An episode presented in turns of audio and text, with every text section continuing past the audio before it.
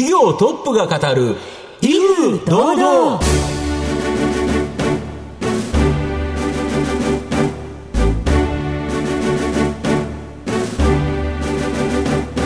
毎度相場の福の神こと藤本信之です。アシスタントの飯村美希です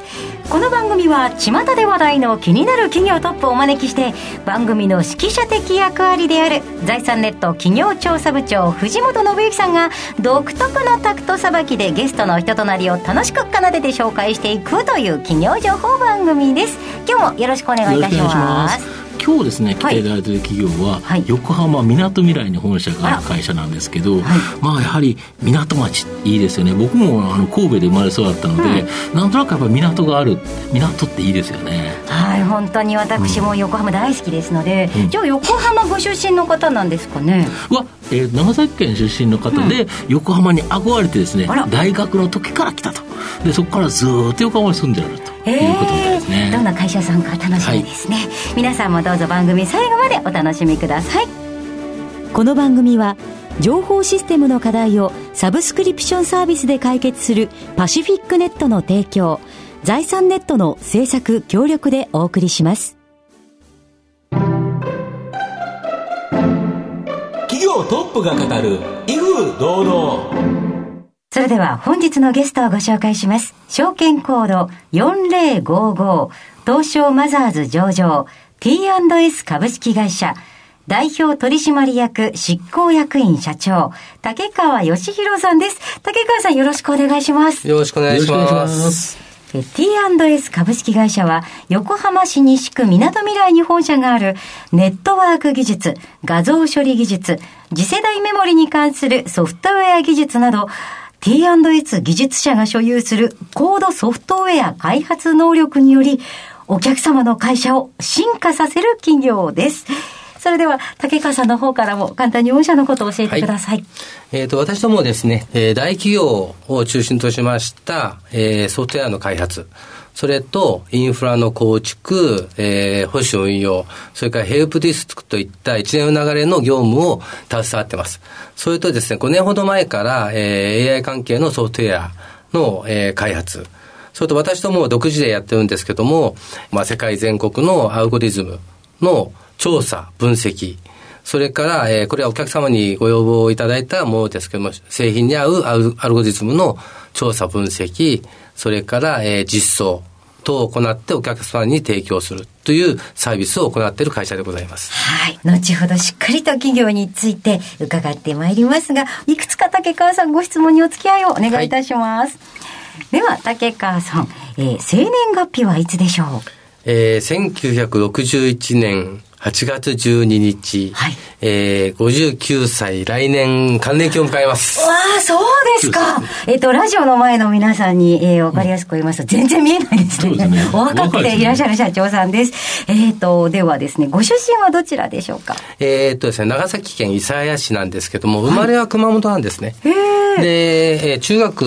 2年の時から長崎で育ちまして、えー、大学の時にこちらの横浜に出てまいりました。はい。子供の頃のお父さん、お母さんのご職業は？えー、父親は、えー、郵便局員だったんですけども、はい、えー、なぜか郵便局員辞めまして、えー、農家をやり出しまして。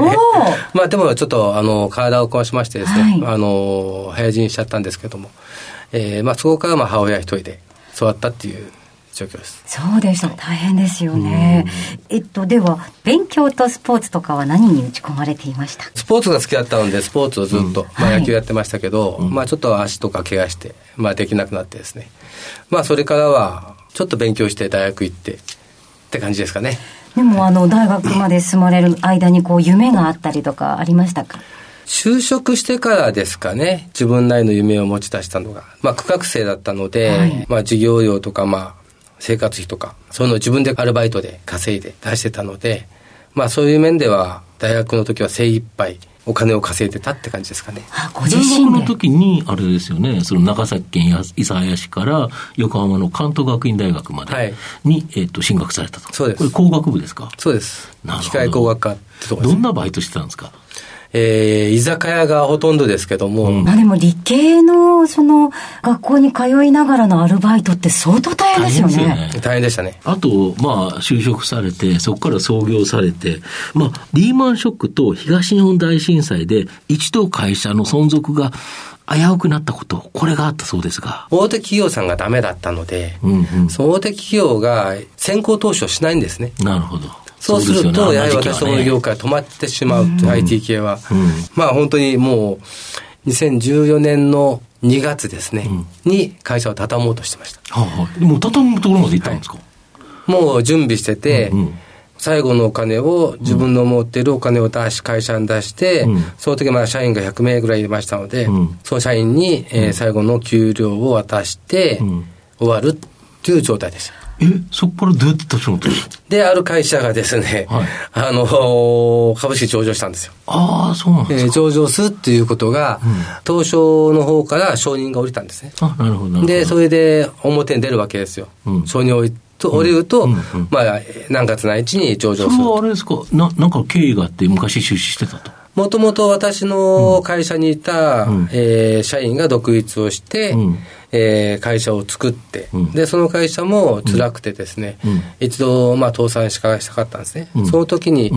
炎上して。ああ、その時に、あの、元の会社に、の社長のところに、あの、来たと。そうです。で、その時に少しお金を出してあげて、助けてあげたと。そうそうすると、その会社が上場することによって、復活できたと。そっから、だから6年。そこから V 字回復。はい、それからやっぱり逆に言うと、その経験があるからこそ、会社をかなり変えられたんですよね。そうですね。うん、で、それからまあ4億8000万あった、えー、借り入れも、すべて返して、うん、で、今、無借金会社にして、うん、えー、株式上場が出てきたという状況です。なるほど。すごいタイミングでまた昔助けたものが返ってくるっていうのを、うん、びっくりしましたね。すごい話聞かせていただきました。ありがとうございます。では、後半では竹川さんが率いる T&S 株式会社についてじっくりと伺います。企業トップが語る威風堂々。では後半です。藤本さんのタクトがどうさえ渡るのか、ゲストの竹川さんとの共演をお楽しみください。まあ、御社は、この事業基盤を担うソリューションカテゴリー、安定した事業である半導体カテゴリー、高度な技術力を武器に急成長市場を開拓する事業の成長エンジンである。この最新技術ソリューションカテゴリー、この3つのビジネスを行っているそうなんですけど、はい、ちょっと説明いただけますでしょうか？まず、あの、ソリューションカテゴリーに関してはですね、うん、まあ、あの、昔から言われてます、まあ、サードパーティー、うん、まあ、お客さんの、うん、えー、ご要望に応じたソフトウェアの開発、それから、まあ、えっ、ー、と、運用保守、インフラの構築等を行います。で、基本ですね、えー、私どもの会社は7割が、うん、えー、客先に常駐型で、えっ、ー、と、派遣ではないですけども、教育契約で常駐型でやらせていただいているのが、ソリューションカテゴリーですね。それから、まあ、安定事業と言っております半導体カテゴリー、はい、こちらの方はですね、まあ、うん、半導体メーカーの記憶者さん、うん、これ一社のみ、今はですね、一社のみなんですけども、うん、こちらの工場の四日市工場を、それから北上工場に派遣型で常駐しておりまして、えー、基本半導体のシステムのメンテナンス、それからシステムのカスタマイズですね、それから運用、保守、ヘルプディスクのまあ、工場内のシステムの一連の流れをすべてやってます。で、強い、私どもが強いところは、えー、その中でも、生産管理システムってありまして、これ、半導体、まあ、工場の中では一番大きい部門のシステムなんですけども、それにすごく強くてですね、記憶者さんに入っている生産管理システムの、まあ、はっきりと重りですね、をやっております。なるほど。それから先進技術ソリューションカテゴリーに関しましては、うん、基本 AI のソフトウェアの開発。うん。と最近多いのが、いろんなメーカーさんありますけども、そのメーカーさんからご要望がある、まあ車関係とかいろいろありますけど、ご要望がある、こういう商品を作りたいというものに対してのアルゴリズムを、AI の、これを、え提供してくださいと。で、私どもはそれを全世界のデータベースからアルゴリズムを調査して、うん、えー、これがいい、あれがいいっていうのを持ってきて、まず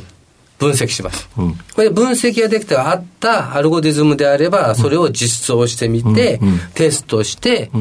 良ければお客さんに提供するという、えー、ビジネスをやってます。これは結構今大きくてですね、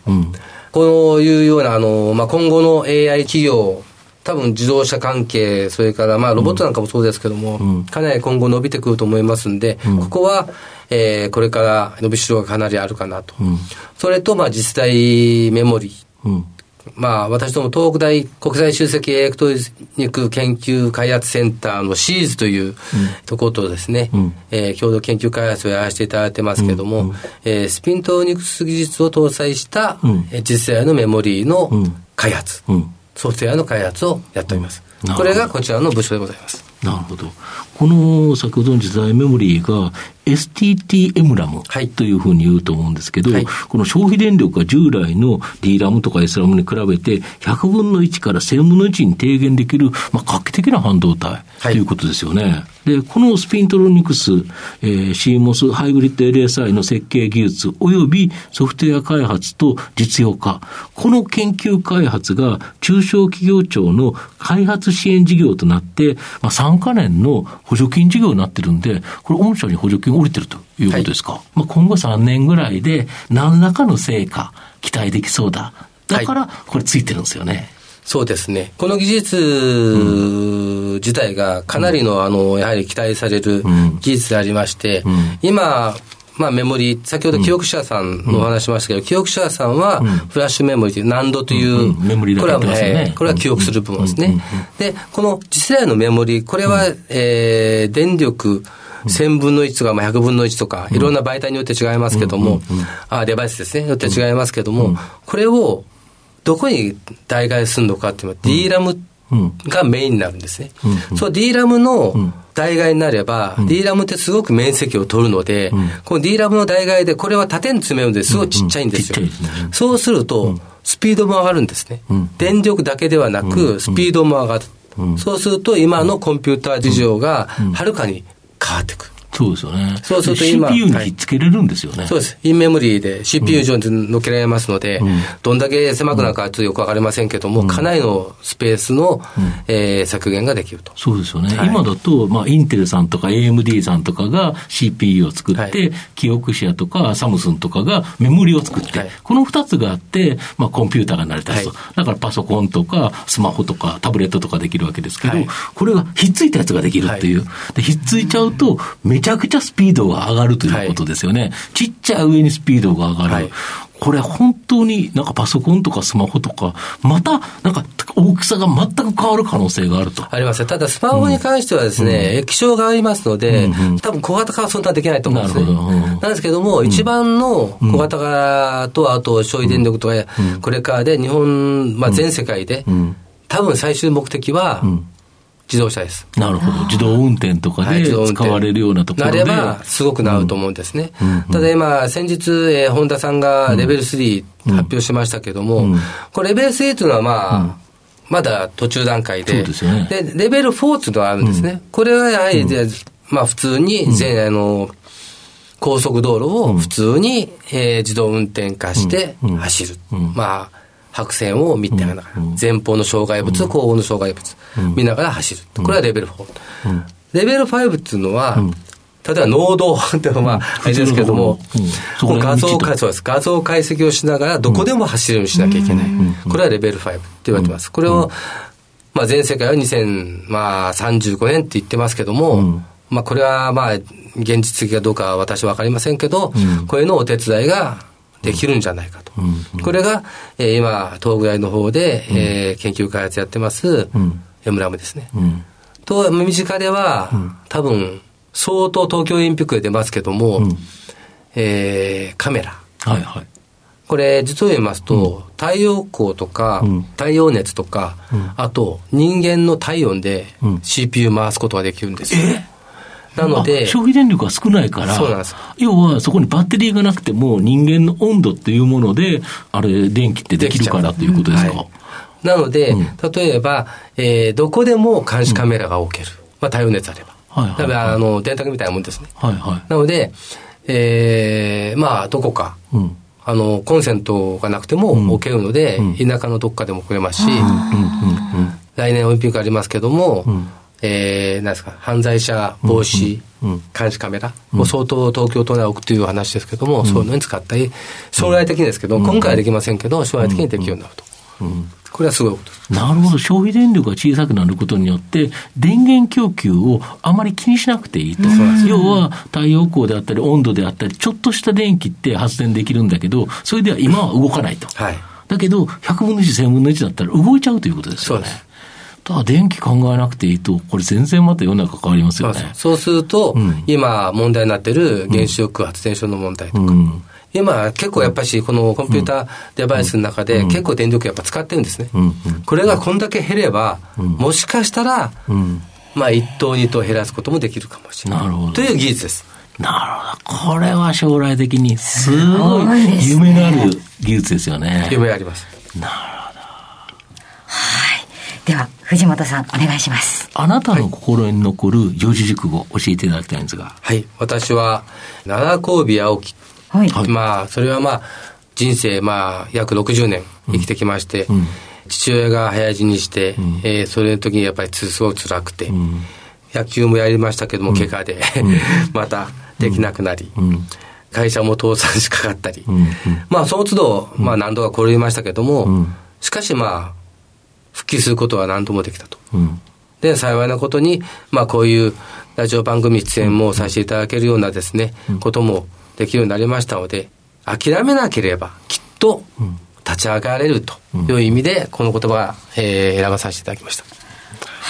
もうまさにですよね、うん、あのこれだけ絶対に起き上がってくれる社長さんだってリスナーさんも分かったと思いますので、うん、皆さん応援したい気持ちが増したかと思います。えー、様々なお話ありがとうございました。ありがとうございました。えー、本日のゲストは証券コード4055東証マザーズ上場 T&S 株式会社代表取締役執行役員社長竹川義弘さんでした。竹川さんありがとうございました。ありがとうございました。ありがとうございました。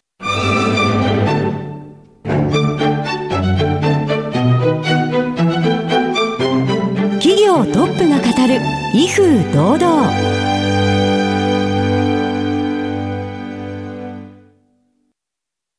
IT の活用と働き方改革導入は企業の生命線。東証2部証券コード3021パシフィックネットはノート PC、SIM の調達からコミュニケーションツールの設定まで企業のテレワーク導入をサブスクリプション型サービスでサポートする信頼のパートナーです。取引実績1万社を超える IT サービス企業東証2部証券コード3021パシフィックネットにご注目ください。お送りしてきました。企業トップが語る威風堂々。そろそろお別れのお時間です。今日のゲストは T&S 株式会社代表取締役執行役員社長竹川義弘さんでした。そして竹川さんの選ばれました四字熟語は七転び八起きでございました。いやあのエムラムでしたっけ、うんうん、すごく難しかったんですけど要はすっごいドラえもんみたいなことが実現していくよってことですよね。本当になんか世の中変えるかもしれないですね。いやこのこの先も注目していきたいですね。それではここまでのお相手は？藤本信之と飯村美希でお送りしました。来週のこの時間まで。ほなさいならこの番組は情報システムの課題をサブスクリプションサービスで解決するパシフィックネットの提供。財産ネットの制作協力でお送りしました。